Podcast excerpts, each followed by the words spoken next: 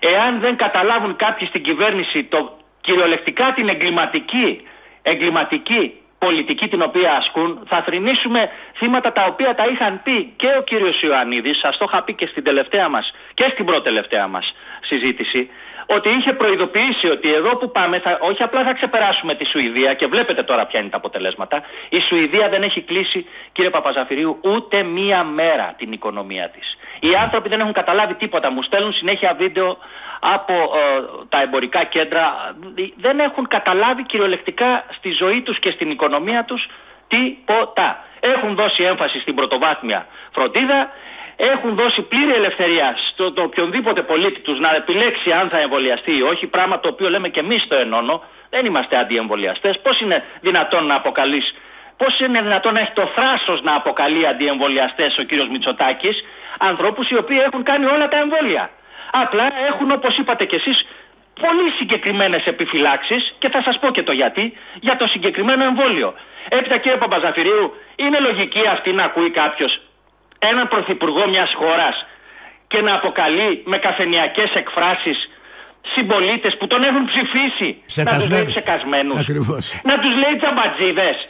Να τους λέει, και, κύριε Παπαζαφυρίου, τζαμπατζίδες οι άνθρωποι οι οποίοι πληρώνουν τα σπίτια τους με ένφια, οι οποίοι κυριολεκτικά έχουν έρθει σε απόγνωση, έχουν κλείσει οι επιχειρήσεις τους και έχει το θράσος αυτός ο άνθρωπος που το παίζει πρωθυπουργός τελικά, γιατί όπως λένε πάρα πολλοί και δεν μπορεί τελικά να τους κατηγορήσει, ο άνθρωπος αυτός συμπεριφέρεται σαν dealer εμβολίων. Είναι δυνατόν να αποκαλεί τζαμπατζίδες ανθρώπους οι οποίοι πληρώνουν επί δεκαετίες φόρους και ασφαλιστικές εισφορές, ας τους πει τζαμπατζίδες αφού πρώτα ξεπληρώσει τα δάνεια του κόμματός του. Α βάλει αυτά τα πρόστιμα στα ενεργά στελέχη, κύριε Παπαζαφυρίου, και είναι πρότασή μου αυτή τη στιγμή στον αέρα στην εκπομπή σας, στην πολύ καλή εκπομπή σας.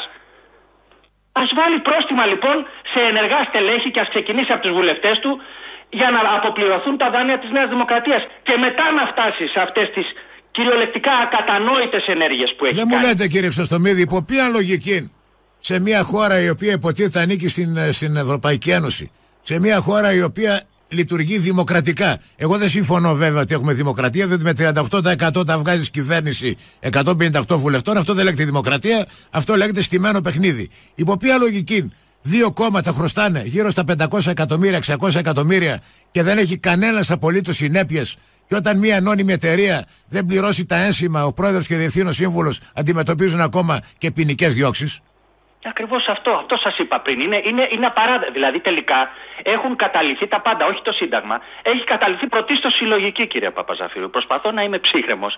Αλλά ειλικρινά έχω, έχω, έχω συσσωρεύσει μέσα μου τόση πολύ οργή και αγανάκτηση για αυτά τα οποία γίνονται και καταγγέλλονται. Να βγαίνουν επώνυμοι γιατροί και να τους λέει να έχει το θράσος επειδή υπήρξε αυτή η λίστα πέτσα και να μην. εκτός από την εκπομπή σας και κάποιες άλλες εκπομπές πραγματικά άξιων ανθρώπων, δεν μπορεί να ακουστεί τίποτα. Με τη λίστα δηλαδή, πέτσα. Για μια προπαγάνδα η οποία ούτε στη Βόρειο Κορέα δεν Με γίνεται. τη λίστα πέτσα, για ποιο λόγο εξαφανίστηκε το θέμα σε χρόνο μηδέν όταν σε μια παρόμοια περίπτωση του 1 του ποσού, όχι 21 εκατομμύρια, 1 εκατομμύρια. Για την Αυστρία, θα μου πείτε. Παρετήθηκε ο καγκελάριος της Αυστρίας. Το ήξερα ότι θα μου το πείτε αυτό. Διότι προφανώς εδώ ε, είμαστε, δεν ξέρω τι έκφραση να χρησιμοποιήσω. Είμαι πολύ προσεκτικός στις εκφράσεις μου πλέον. Αλλά έχουν ξεφύγει οι άνθρωποι. Δηλαδή, όταν ακούς επώνυμα να βγαίνουν καθηγητές, να βγαίνει άλλος και να λέει υπάρχουν νεκροί και να καταγγέλει επειδή έχετε απολύ... Μα όχι μόνο δεν έχει ενισχύσει κύριε Παπαζαφυρίου ε, το σύστημα υγείας. Αυτός το έχει αποδυναμώσει. Όταν διώχνεις στους 7.000 υγειονομικούς με αυτό το θράσος, έτσι, και επειδή λειτουργείς εκδικητικά ουσιαστικά, δεν πρέπει. Αυτά θα είναι τα αποτελέσματα. Ναι, μισό τα ίδια λεπτό. δεν έκανε. Κύριε Παπαζαφυρίου, ο άνθρωπος έχει ακριβώς την ίδια πολιτική. Τα ίδια δεν έκανε το καλοκαίρι με τις πυρκαγιές. Ξεχάσατε πάλι 7.000 εποχικούς δασοπυροσβέστες που δεν ανανέωσε τις συμβάσεις τους.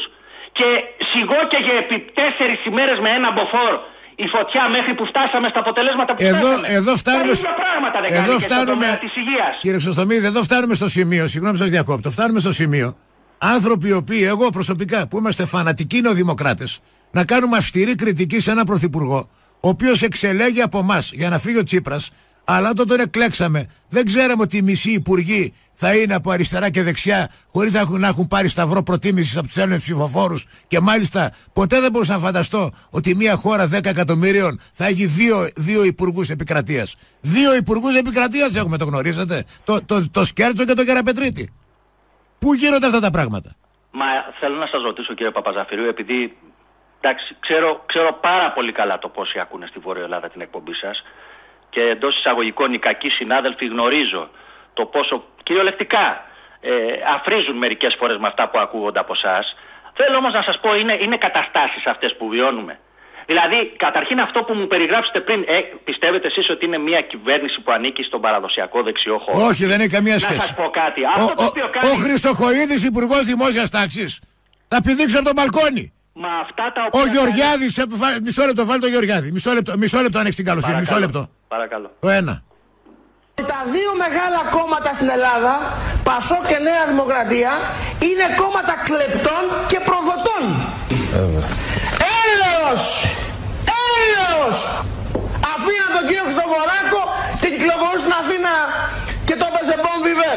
Τι δουλειά λοιπόν έχει ο κύριος Γεωργιάδης κάθε μέρα στα κανάλια να εκπροσωπεί τη Νέα Δημοκρατία, να είναι αντι, αντιπρόεδρος της Νέας Δημοκρατίας, να έχει ένα στρατηγικό και σημαντικό Υπουργείο Ανάπτυξης, που η λέξη Ανάπτυξης ξεχάσαμε πώς γράφεται, διότι δεν γίνεται καμία ανάπτυξης. Αυτός ο άνθρωπος που καθίβριζε τη Νέα Δημοκρατία με τα χειρότερα λόγια. Μα το βλέπετε καθημερινά. Καταρχήν να σας πω κάτι, προσπαθώ να διατηρήσω τουλάχιστον την ψυχραιμία μου. Γιατί α, έβγαλε το Reuters ένα απίστευτο άρθρο, το οποίο εξηγούσε κύριε Παπαζαφυρίου για ποιο λόγο δεν πιέζουν τους λαθρομετανάστες και για ποιο λόγο τη μία έτσι και την άλλη γιουβέτσι ο κύριος Μηταράκης σχετικά με το ποσοστό που πολύ αμφιβάλλω αν έχει αγγίξει το 40% που λέει. Δεν υπάρχει περίπτωση στις δομές να έχει εμβολιάσει το 40%. Συμφωνώ και απαυσάνω. Και το Reuters κύριε αγαπητέ μου Κώστα και να μου επιτρέψεις το αγαπητέ μου Κώστα. Κανένα πρόβλημα. Έτσι, διότι πραγματικά έρχεται με στοιχεία και λέει ότι ο λόγος που δεν πιέζουν σε κάποιες ευρωπαϊκές χώρες και στην Ελλάδα α, αυτές τις ομάδες που έρχονται από το Ισλαμαμπάντ, που έρχονται από την υποσαχάρια Αφρική, που έρχονται από όλη την Ασία, που ουσιαστικά δεν βλέπω εγώ καμία αλλαγή. Ποια, ποιο δεξιό κόμμα, ποια νέα δημοκρατία έχει αλλάξει κάτι σε σχέση με αυτό. Δεν, δεν τους πιέζουν διότι εξήγησε το Reuters. Υπάρχουν συγκεκριμένες συμβάσεις όπου διαφορετικά είναι για τον Έλληνα πολίτη διότι ο Έλληνας πολίτης υπογράφει, κύριε Παπαζαφυρίου, ότι δεν θα ζητήσει ούτε από την εταιρεία αποζημίωση, ούτε από τον γιατρό που τον εμβολιάζει, ούτε από την κυβέρνηση, ούτε από κανέναν. Έρχονται λοιπόν διάφορες ΜΚΟ και λένε ότι δεν ισχύουν τα ίδια για τους μετανάστες, διότι εκεί δεν υπάρχουν αντίστοιχες συμβάσεις και φοβούνται οι εταιρείες, οι τρεις συγκεκριμένες εταιρείες, έτσι, ξέρετε ποιες είναι, των εμβολίων, οι οποίες φοβούνται ότι θα κληθούν να δώσουν αποζημιώσεις σε ανθρώπους που είναι σε δομές, δηλαδή στους παράνομους μετανάστες. Και γι' αυτό το λόγο δεν τους πιέζουν.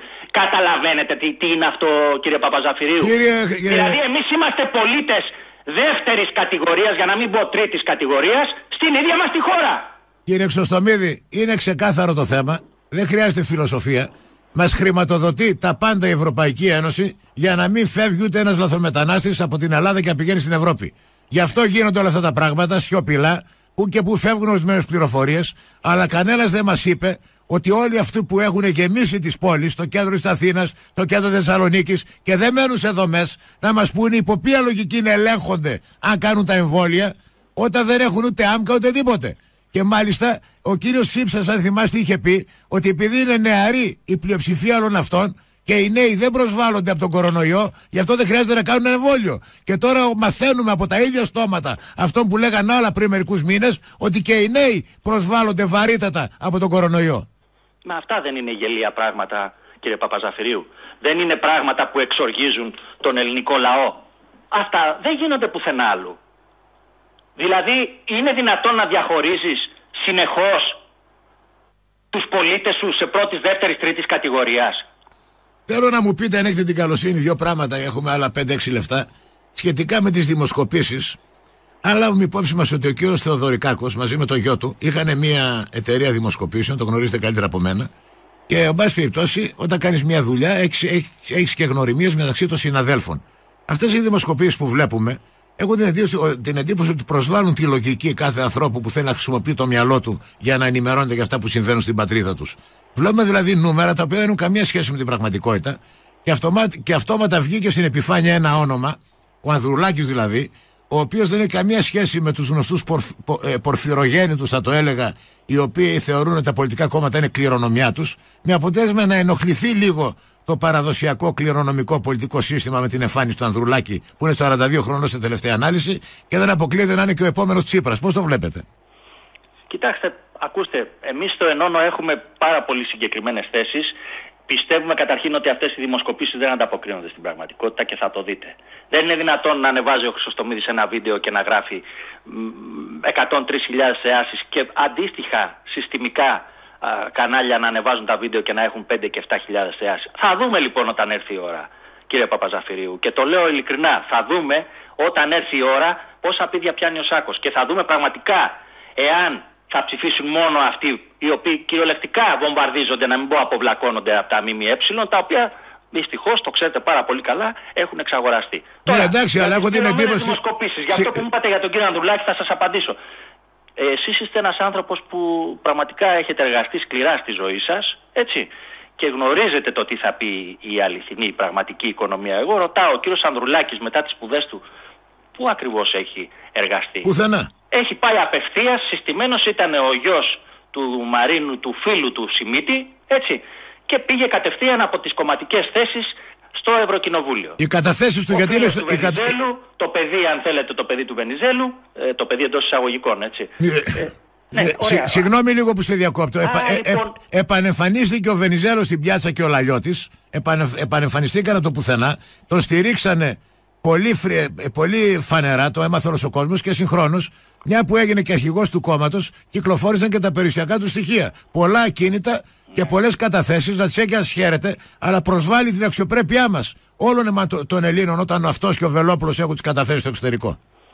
Είναι, είναι αρκετά τα χρήματα που πραγματικά στο πόθεν του, αλλά και τα ακίνητα, νομίζω ήταν πάνω από 18 τα ακίνητα, αν θυμάμαι. Να καλά. τα χαίρετε, αλλά καταθέσεις στο εξωτερικό. Βεβαίως να τα χαίρετε. Και καταθέσεις στο εξωτερικό. Για ποιο λόγο; Διότι εκεί θεωρεί ότι τα χρήματά του είναι πιο ασφαλή. Ναι, αλλά είναι αρχηγό ενός κόμματος πλέον. μην ξεχνάτε κάτι ένα υπονοούμενο που άφησε η Ευρωπαϊκή Κεντρική Τράπεζα ότι δηλαδή εάν η Ελλάδα δεν συμμορφωθεί όσον αφορά ε, και τηρήσει κατά γράμμα το θέμα ε, των, ε, της ίσπραξης των ε, στεγαστικών δανείων τότε ίσως να μην εγγυηθεί άφησε να εννοηθεί ότι μπορεί και να μην εγγυηθεί το ελάχιστο εγγυημένο των καταθέσεων αναπρόσωπο που είναι οι 100.000 ευρώ. Αυτό το καταλάβατε; Ναι, βέβαια, αλλά το θέμα είναι ότι. Επομένως, λοιπόν, ο κάθε κύριος Ανδρουλάκης, θεωρώ εγώ, ότι αισθάνεται, όπως και ο κύριος, ε, ο πρώην Υπουργός ε, επί ΣΥΡΙΖΑ, ο Τσακαλώτος, θεωρούν ότι τα χρήματά τους είναι πολύ πιο ασφαλή στο εξωτερικό. Ναι, αλλά έχουμε, μισό λεπτό λέγω, έχουμε εδώ πέρα μία, μία ιστορία στην Ελλάδα η οποία δημιουργεί, έχουν, έχει γεμίσει φάνη η Ελλάδα. Τα φάνη έχουν αγοράσει έναν πινακίου φακής τεράστια τεράστια απλήρωτα περιουσιακά στοιχεία από τις τράπεζες, με αποτέλεσμα σήμερα να γίνεται ένα παιχνίδι τεράστιας κερδοφορίας από τα φαν, τα οποία αγοράσαν ακίνητα τεράστιας αξίας έναντι πινακιού φακής και τώρα θησαυρίζουν στις πλάτες των Ελλήνων, όταν σε αυτά τα φαν γνωρίζουμε ότι υπάρχουν και συγγενείς πρώην πολιτικών. Ακριβώς. Γι' αυτό λοιπόν και εμείς το ενώνω. Έχουμε πει οι θέσεις μας και τουλάχιστον στο, και στο οικονομικό είναι ξεκάθαρες οι θέσεις μας ότι όλα αυτά πρέπει να βγουν στη φόρα. Πρέπει ο κόσμος να μάθει κυριολεκτικά ποιοι είναι αυτοί. Ποιο πρόχνει το σύστημα κύριε Παπαζαφυρίου. Πρέπει να καταλάβουμε, να δούμε και τα ποθενέσχες. Έτσι και από εκεί και πέρα να κρίνουμε ποιον θα στηρίξουμε, ποιον θα ψηφίσουμε, ποιος μπορεί να μας ενώσει, ποιος μπορεί να μας διχάσει και ποιος μπορεί να μας στείλει αδιάβαστους. Ε, ε, δηλαδή έχουν, έχουν φτάσει στο σημείο, τώρα θα το πω γιατί θα τελειώσει ο χρόνος μας σε λίγο. Οποιοδήποτε κύριε Παπαζαφυρίου εκφράζει, επιστήμονας έτσι, οποιοδήποτε εκφράζει μια διαφορετική άποψη και κρούει τον κόδωνα του κινδυνού, αυτόματα βγάζουν ένα, ένα ηλίθιο ταμπελάκι και τον αποκαλούν ψεκασμένο. Δηλαδή έχουν το θράσος να αποκαλούν ψεκασμένους. Το Βαρσαλινό, τον Κούβελα, τον κύριο Γάκη, ο οποίος κύριος Γάκης ζήτησε εισαγγελική παρέμβαση να μάθουν για ποιο λόγο δεν έδωσαν τα αντικλονικά στον uh, συγχωρεμένο τον Γιώργο τον Τράγκα. Έτσι. Και ο Γιώργος ο Τράγκα, όπως το γνωρίζεις κόλλησε από έναν τριπλά εμβολιασμένο ηχολήπτη. Έτσι. Λοιπόν, θέλω να πω εδώ ότι πραγματικά θα δούμε, θα δούμε ο κόσμος κατά πόσο μένει στην ενημέρωση αυτή, την πληρωμένη ενημέρωση που παίρνει από τα ΜΜΕ. Ναι, αλλά από την άλλη πλευρά έχω την εντύπωση ότι ανεξάρτητα αυτή η τροπολογία ψηφίστηκε στη Βουλή σχετικά με την πληρωμένη ενημέρωση και Ναι. την ψηφίστηκε τροπολογία, αυτό το πράγμα ε, επέχει τα, ε, ε, τα όρια, ξεπερνάει τα όρια του ποινικού αδικήματος, διότι δεν μπορεί μια κυβέρνηση η οποία κλέκτηκε από τον ελληνικό λαό να μοιράζει τα χρήματα όπως γουστάρει, χωρίς να δίνει αναφορά ε, σε κανέναν επειδή είναι εξοδοτημένη να κυβερνάει την Ελλάδα. Υπό ποια λογική πληρώνται τα κανάλια για να λένε όλα αυτά που λένε, όταν έχουν ηθική υποχρέωση, χωρίς να παίρνουν φράγκο, να ενημερώνουν τον κόσμο όταν αυτό το πράγμα έχει σχέση με ένα γενικευμένο πρόβλημα που έχει με την υγεία. Έχουν και ηθικές υποχρεώσεις τα κανάλια. Δεν είναι μόνο με ανοιχτή την παλάμη, πλήρωσέ με για να πω.